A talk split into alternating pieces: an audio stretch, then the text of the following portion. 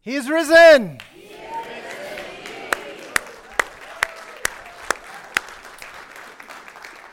God is so good. This is the day I look forward to every year, and I am thrilled to be here. I hope you guys are thrilled to be here too. Um, if uh, if if uh, anybody's still got open seats near you, if you would just stick your hand up real quick and let us know if there's a seat by you. So if anybody's still looking for a seat, those are where you find them. Um, it's really cool when all the seats are full, so it's good to have you guys here. Thanks for being here. Some of you are old like me. Some of you might remember in 1964, the most popular show on television, I mean, all three channels included. the most popular show on television was on every week on Sunday nights. It was called The Ed Sullivan Show. And in 1964, there was this little band from England who made their American debut on The Ed Sullivan Show that Sunday night. And when they played the Beatles on The Ed Sullivan Show, it sort of rocked everyone's world. And uh, there was a DJ right here in LA on KRLA AM. And they had been playing Beatles songs, but none of them had ever seen the Beatles. And then they saw the Beatles on the Ed Sullivan show. And this DJ, by the, na- by the way, his name was Bob Eubanks. You may remember him. He said, We have got to get them to California. And so Bob Eubanks called the Beatles manager, Brian Epstein, said, Hey, I want to bring them to California. I want to bring them to the Hollywood Bowl. And they made a deal. They said, There's no way we're coming unless you guarantee $25,000. That was like more than a house cost. He made the arrangements, he did all the promoting, he got the Beatles to the Hollywood Bowl, and when the tickets went on sale in 1964 at the box office of the Hollywood Bowl, every teenage girl in North America was in line. the line literally stretched from the Hollywood Bowl to Hollywood Boulevard. And the tickets for the best seats were $7. So they packed out the Hollywood Bowl.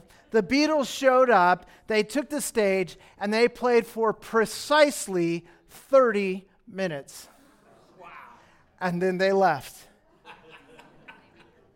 No encore.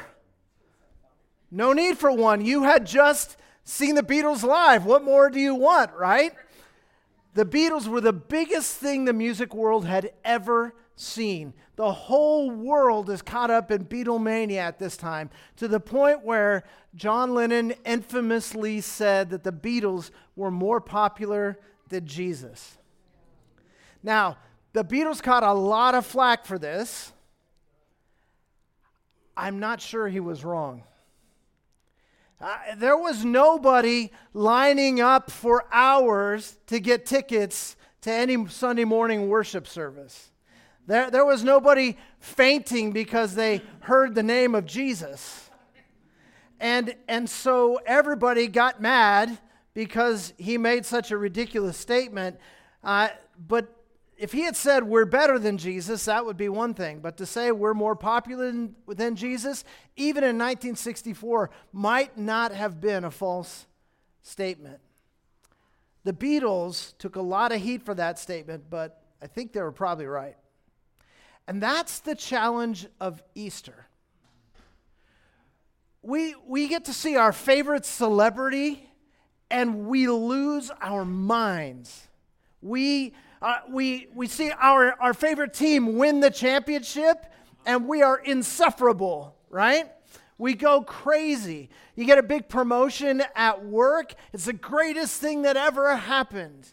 You buy a new car, you can't wait to tell everybody about this new car and all the gadgets and all the ways that it blesses you. But Easter? Eh, we're used to Easter. We become comfortable with the idea of God coming to earth as a man, dying for our sins, and raising again on the third day. We're just accustomed to the idea. For too many of us, that truth has lost its wonder. And my job today is to help us get that wonder back, to be reminded what an amazing thing it is. Once a year, Easter comes along, and we stop and we look up and we think for a moment, we take a moment out of our day, and we think about the fact that Jesus Christ died on the cross to set us free, and that on the third day, he rose again. My prayer for all of us is that we will always be amazed by that eternity shattering fact. Today, we're going to look at the shortest version of the Easter story in the Bible. And the reason is because those kids know about the Easter egg hunt. and so, as a favor to the children's ministry team, I'm going to keep this a little shorter than usual. So, so like two, three hours, and I'll be done. Okay? If you have a Bible, I want you to turn to the book of Mark, the Gospel of Mark. You go to your New Testament, it goes Matthew and then Mark, second book of the New Testament. Go to the end of Mark's Gospel in Mark chapter 16. We're going to pick this up in verse 1. Let me just read to you what Mark wrote. When the Sabbath was over, Mary Magdalene and Mary, the mother of Jesus, and Salome brought spices so that they might come and anoint him. Very early on the first day of the week, they came to the tomb when the sun had risen. They were saying to one another, Who will move away the stone for us from the entrance of the tomb? And looking up, they saw that the stone had been rolled away, although it was extremely large. Entering the tomb, they saw a young man sitting at the right, wearing a white robe, and they were amazed. And he said to them, Do not be amazed. You're looking for Jesus, the Nazarene who has been crucified. He has risen. He's not here. Behold, here's the place where they laid him. Go tell his disciples and Peter, he is going ahead of you to Galilee. There you will see him just as he told you. And they went out and fled from the tomb, for trembling and astonishment had gripped them. And they said nothing to anyone, for they were afraid. That's actually the end of Mark's story. I know that in your Bibles you see that the verses continue after that. In our English translations of the Bible, most of us have those verses continuing, but they're usually in brackets or italics or something. And the reason for that is because all of the most ancient manuscripts do not contain anything past verse 8 in the book of Mark. It, it ends so abruptly that some copyist later said, this, this, this leaves us hanging. We, we need to know more. And so they borrowed from some of the other gospel stories and put some other information in there. But in the most uh, ancient of manuscripts, you don't find anything after Mark uh, chapter 16 and verse 8. So literally, he just tells you, hey, after the, after the um, crucifixion, he was laid in the tomb. They, they rested on the Sabbath. They came back as the morning was dawning on Sunday, and the tomb was empty, and an angel told them, He is risen. The end. It's the end of his story.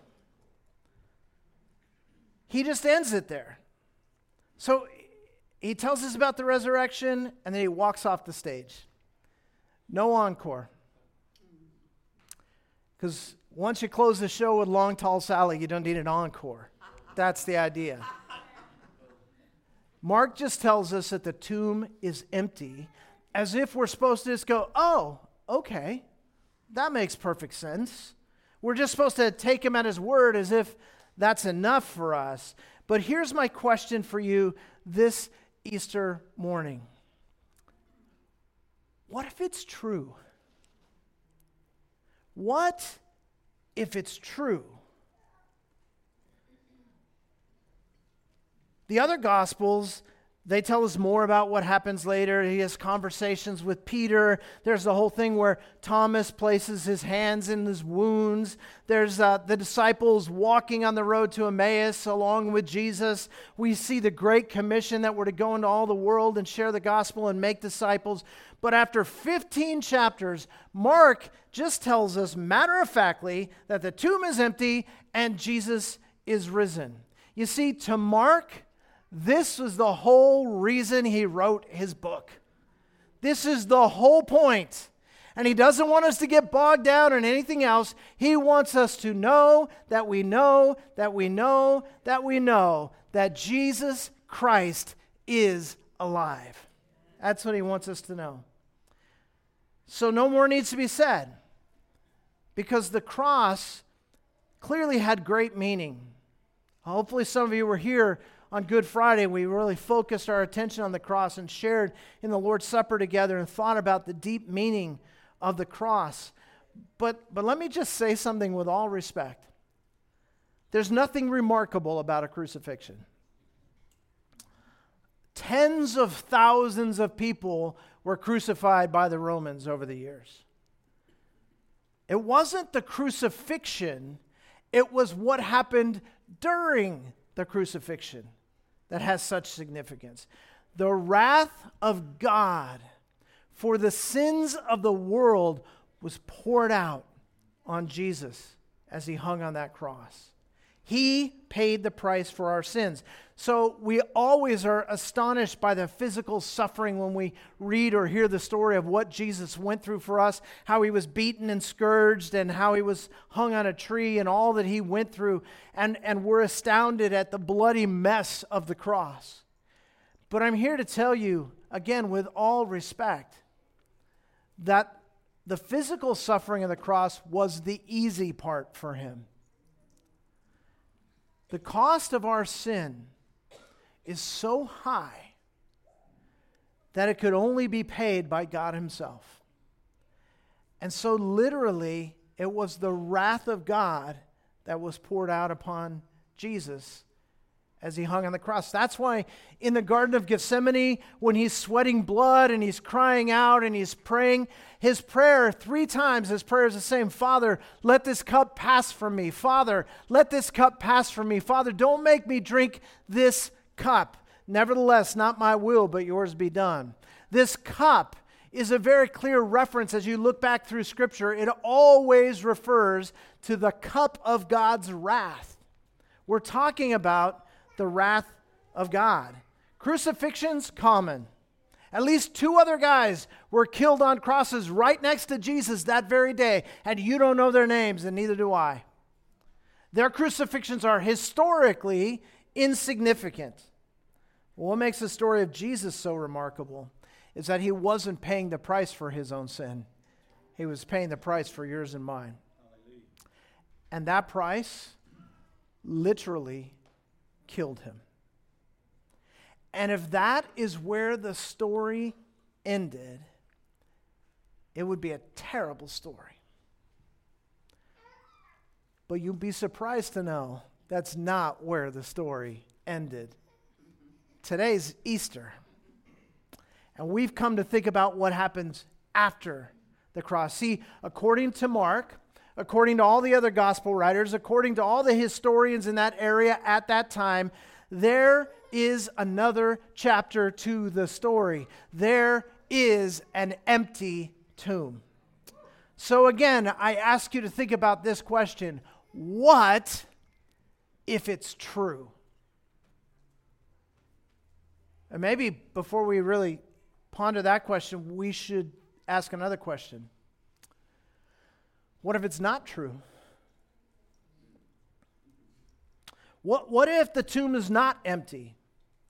What if Jesus is still dead? During the first century, there were skeptics, just like today, who argued that the tomb couldn't be empty, Jesus couldn't be alive, because resurrection is impossible. We all know that death is the end, and when death happens, the story is over. And so skeptics have argued that the resurrection didn't happen because it couldn't happen because people who are dead don't bring themselves back to life. There were even God fearing religious Jews at that time who rejected the gospel message basically because they believed no such thing as resurrection was possible.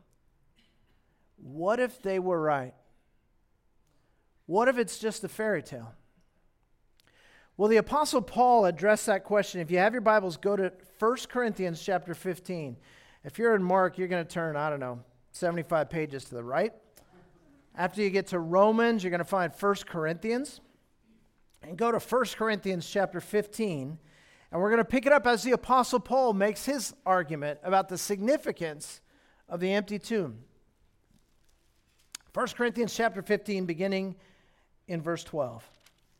Now, if Christ is preached that he has been raised from the dead, how do some among you say that there is no resurrection of the dead? But if there's no resurrection of the dead, not even Christ has been raised. And if Christ has not been raised, then our preaching is in vain. Your faith also is in vain. Moreover, we are even found to be false witnesses of God because we testified against God that he raised Christ, whom he did not raise, if in fact the dead are not raised. For if the dead are not raised, not even Christ has been raised. And if Christ has not been raised, your faith is worthless. You're still in your sins. Then those also who have fallen asleep in Christ have perished. If we have hoped in Christ in this life only, we are of all men most to be pitied. So, this what if it didn't happen question really matters if Easter is just a fun holiday for kids to eat chocolate bunnies, the, the solid ones, not the hollow ones, the, the good ones. if that's what Easter is and that's all that Easter is, then we, my friends, are a pitiful lot. Because if Jesus is not raised, we have no hope. We have no shot at eternal life. In fact, if Jesus is still in the tomb, then his whole life and ministry was a fraud. Turn your Bibles to John chapter 2. Just leave, a, leave your finger there in 1 Corinthians. Go the Gospel of John, Matthew, Mark, Luke, John. Go to John chapter 2. And this is the very beginning of the story. And we're going to pick it up in John chapter 2, let me just give you some context as you're turning there. Jesus is just starting his earthly ministry. It's Passover week, and he goes to the temple. And when he gets to the temple, he finds that it's not being used as a place of worship, it's not being used as a place of prayer. Instead, it's become a giant swap meet. There's animals running around everywhere as people are selling the animals. There are money changers who are taking advantage of people, trading in their money from wherever they came from for temple money so they can make the offering at the temple. And they're making money hand over fist and ripping the people off. And Jesus walks in to the temple court and he sees all of this and he loses it. And he begins to turn the tables upside down and he begins to drive the people out. And he says, my father's house shall be called a house of prayer. You've turned it into a den of thieves. Get out of here. And he's running the people out. That's where we pick up the story in John chapter 2. And I want you to read with me beginning in verse 18. The Jews then said to him, now by the Jews we mean the, the Pharisees, the priests, the ones, the ones who make their money through the selling of these animals and the changing of this money, they were pretty upset. So they come to him and they ask him something. The Jews then said to him, What sign do you show us as your authority for doing these things? Jesus answered them, Destroy this temple, and in three days I will raise it up. The Jews then said, It took 46 years to build this temple. And will you raise it up in three days? But he was speaking of the temple of his body. You see the significance of the question and the answer? They're asking Jesus, dude, where do you get the authority to do this? Who do you think you are? What gives you the right to just walk in here and take over like this is your house? He said, Well, it's my father's house, but that's neither here nor there. What sign do you give as proof of your authority to do this. In other words, what makes you so special? How do we know that you're from God? What evidence do you have to back up your story? Jesus claimed to be the only path to God, and they're asking him to prove it. What makes Christianity different than every other philosophy out there? What makes Christianity different than every other religious system out there? What makes Jesus different? From all the other teachers, all the other priests, all the great humanitarians and philanthropists, all the great moral teachers, what makes Jesus so special? Well, first of all, since he claims to be God and claims to be the only way to heaven, he is not a great moral teacher unless that's true. He's a filthy liar and a religious fraud. C.S. Lewis famously wrote about this in his great book, Mere Christianity, and he says it way better than I could. And he says it with a British accent, but I'm not going to try that. Here's what Lewis wrote I'm trying here to prevent anyone saying the really foolish thing that people often say about him. I'm ready to accept Jesus as a moral teacher, but I don't accept his claim to be God. That's the one thing we must not say. A man who was merely a man and said the sort of things that Jesus said would not be a great moral teacher. He would either be a lunatic on the level of a man who says he is a poached egg, or else he would be the devil of hell. You must make your choice. Either this man was and is the Son of God, or a madman, or something worse.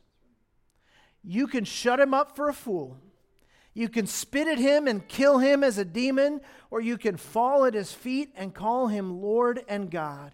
But let us not come with any patronizing nonsense about his being a great human teacher. He has not left that open to us, he did not intend to everything hinges on the question of whether Jesus really is who he says he is. So, what's his answer? Where's his proof? That's the question they're asking him. Here's his answer Kill me, and in three days, I'm going to pull off Easter. I'm going to raise myself from the dead. I'm going to walk out of that tomb alive. That's my sign. That's my proof. And it wasn't until after it happened that his disciples realized that he had been talking about the temple of his own body and not the physical temple in Jerusalem. But when that tomb turned up empty on the third day, when the angel greeted the women, told them that he is risen just as he said, when the women ran and told Peter and the others, when the disciples saw the empty tomb for themselves, when they spent 40 days with the risen Christ, that was all the proof they needed. Their lives were changed forever because they knew it was true. He who was once dead is now alive. They knew it was true. Their eternities were changed, along with the millions who believed their testimony. Uh, you know, the 11 disciples who remained and saw Christ after Judas's suicide, 10 of them died a horrible martyr's death rather than renounce the fact that Jesus is alive. And the 11th one, John, was banished to, a, to an island where he had to live out the rest of his life there until he died. If it's not true, we are of all men most to be pitied. But what if it is true? Go back to 1 Corinthians 15 with me. Because Paul addresses that question as well. We're going to start in verse 19 where we left off. If we have hoped in Christ in this life only, we're of all men most to be pitied. But now Christ has been raised from the dead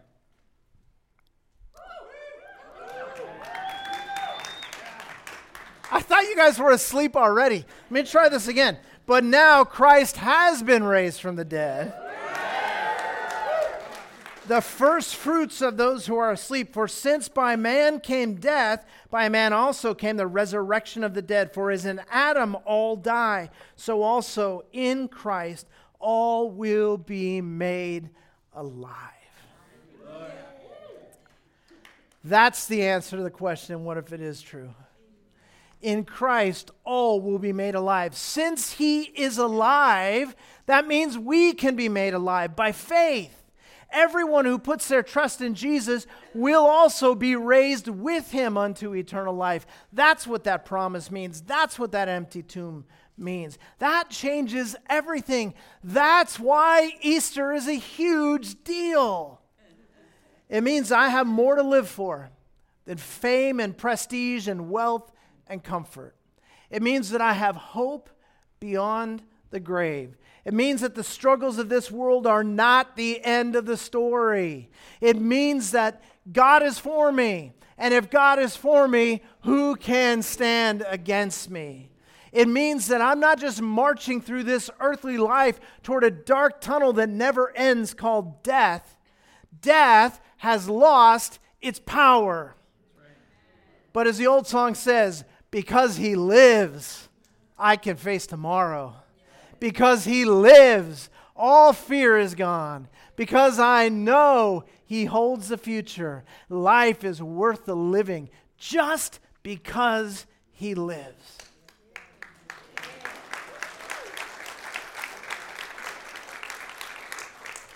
And that is why Easter is by far my favorite day of the year, even when I'm dieting and I can't eat all that stuff. The empty tomb is my source of hope. Now, now listen, I'm just going to be straight with you. Um, I got a lot of religious education, and the, and the seminary's got a lot of my money and I had to read a lot of books and do a lot of study. And I'm not going to lie to you, I have done significant deep digs and research into the historical claims of the resurrection. I have looked at the archaeological reports. I have considered the arguments against the empty tomb. And after measuring all the evidence I could find, I'm going to tell you, I am absolutely convinced that the evidence for Easter is absolutely overwhelming. But that is not why I'm sure that he lives. I am sure that he lives because he lives within me. I am sure that he lives because I know him personally. I'm sure that he lives because he is busily changing my life right now, today, from the inside out. I am sure that he lives because he lives in me. And because he lives in me, I have peace. Because he lives in me, I have joy. Because He lives in me, I have hope. And because He lives, I have put all of my eggs in the Jesus basket. now, listen, I'm not kidding. You're going, is there candy in there? Yeah, there is. Don't tell the kids. My whole career is based on the idea that he lives. My whole philosophy of life is based on the idea that He lives. My family is built around the cornerstone of the idea that He lives. Every day of my life is dedicated to Him because He lives. Every egg I have is in the Jesus basket. And guys, if He is not alive, I am of all men most to be pitied. But I want to tell you something from the bottom of my heart Jesus Christ is alive.